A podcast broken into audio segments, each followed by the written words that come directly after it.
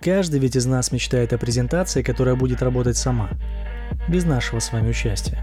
Ну что ж, сегодня будем учиться делать именно такую. Привет, я Антон Гоголев, кое-что понимаю в презентациях. Прежде чем вам сделать презентацию, которая будет работать сама без вас, нужно учесть вот что. Существует два вида презентаций. Для демонстрации, это когда вы выступаете на ее фоне, и в этом случае как раз таки подойдут слайды. Мы еще поучимся с вами их делать.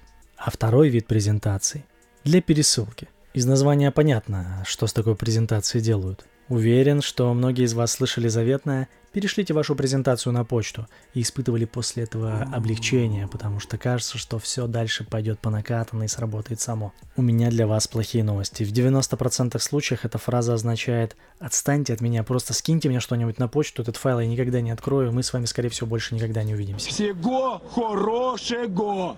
Так происходит, потому что чаще всего мы с вами отправляем слайды для демонстрации – те слайды, которые нужно проговаривать, которые нужно как-то комментировать и объяснять своей аудитории. Эти слайды категорически не подходят для того, чтобы изучать их самостоятельно. Вы даже не представляете, как часто я слышу фразы из серии «На этих слайдах так много текста, потому что чтобы можно было их почитать, когда я отправлю их на почту, и там столько полезной информации, номера дел или выписки из статей или из каких-то научных журналов». Так это не работает. Вот вам первое откровение на сегодня – презентации для пересылки слайды подходят меньше всего. Что же вам остается делать? Я вижу три рабочих формата. Видео, файл брошюра или в крайнем случае слайды, но которые идеально подходят для просмотра на компьютере, а еще лучше на мобильном телефоне. Запомните вот что, я вам уже об этом говорил. Выступая на сцене, вы можете перелистывать какое угодно количество слайдов. Клик на сцене не стоит ничего клик вашей аудитории, самостоятельный клик, стоит очень дорого. Заставить вашу аудиторию самостоятельно перелистывать и изучать ваши слайды требует невероятно много усилий. Но и имейте в виду, что в настоящее время уже больше 80% контента потребляется на мобильных устройствах.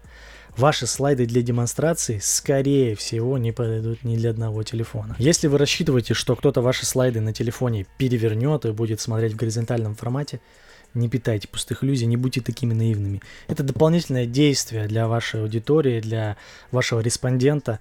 Не нужно его обременять лишней работой. Тем более, что можно все сделать гораздо проще. Ну давайте по порядку. Начнем с видео. Я действительно считаю, что когда вам говорят, пришлите свою презентацию мне на почту, э, вполне себе можно прислать видеофайл или ссылку на видеохостинг Яндекс.Диск или YouTube, где будет выложено видео. Вы можете просто снять на видео свою презентацию для демонстрации. Так вы увидите все свои косяки и недостатки в выступлении, увидите, где темп проседает и сможете вырезать все скучные моменты. Для этого не требуется сложного монтажа. Получатель же увидит тот контент, который он привык смотреть на своем компьютере и еще раз на своем телефоне. Коллеги, привет! Я настоятельно настаиваю на том, что нам необходимо закупиться вот такими аккумуляторами. Они идеально нам подходят, у них тоже 4 контакта, их делает Panasonic. И к этому видео я приложил таблицу сравнения с ценами производителей. Посмотрите, что подходит нам лучше, и, пожалуйста, отпишитесь мне отдел закупок и отдел согласования тендеров. Это очень важно, нужно сделать это как можно скорее. Спасибо. Файл брошюра. По сути, это все ваши слайды на одной странице. Есть даже такой стиль слайдов, японский слайд, когда вся информация засунута на один экран. Вот это очень хорошо подойдет для пересылки. Чем меньше кликов, движения мышкой или скроллов по экрану нужно будет делать вашей аудитории, вашему респонденту, тем лучше. Но верстать такой слайд лучше сразу под телефон. Я уверяю, что скорее всего уже не в 80% случаев, а во всех 90% ваш файл впервые откроют на телефоне. Вот вы откиньте его в почту, придет нотификация на телефон, человек откроет, увидит какие-то горизонтальные картинки и подумает, это надо садиться на работе, за компьютером смотреть, опять это рутина. А это может быть опять удобная картинка в вертикальном формате. Прелесть такого файла, и почему я его называю брошюра, в том, что его еще можно распечатать. И эту распечатку держать перед глазами или даже раздавать, если хотите. Надеюсь, до этого не дойдет, если честно. Ну и последнее. Удобные слайды для пересылки. Что здесь я имею в виду? Фактически, это веб-сайт с вашей информацией в формате PDF. Если вы в состоянии сверстать веб-сайт под свою презентацию, в принципе, для этого уже есть специальные платформы, Google слайды или Figma, Нет проблем, делайте это, это может сработать. Но имейте в виду, что не все респонденты понимают, как этим пользоваться, элементарно, как скроллить экраны. Плюс лично у меня есть вопросы к мобильной верстке этих приложений. Пока что.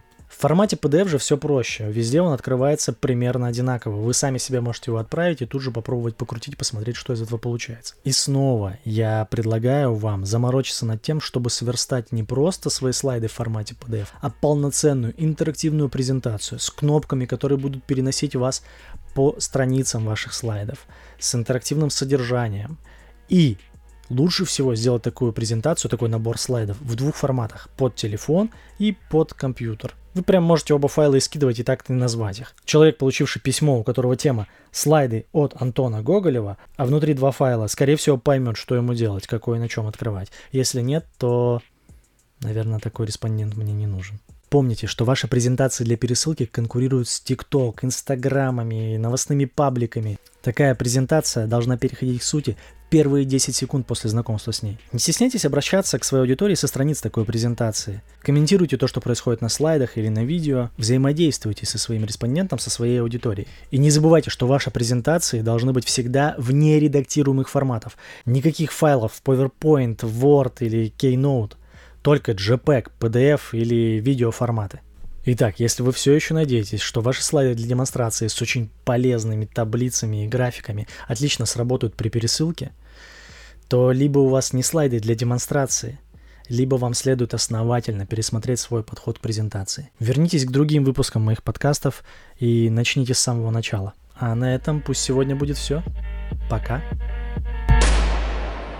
Пока.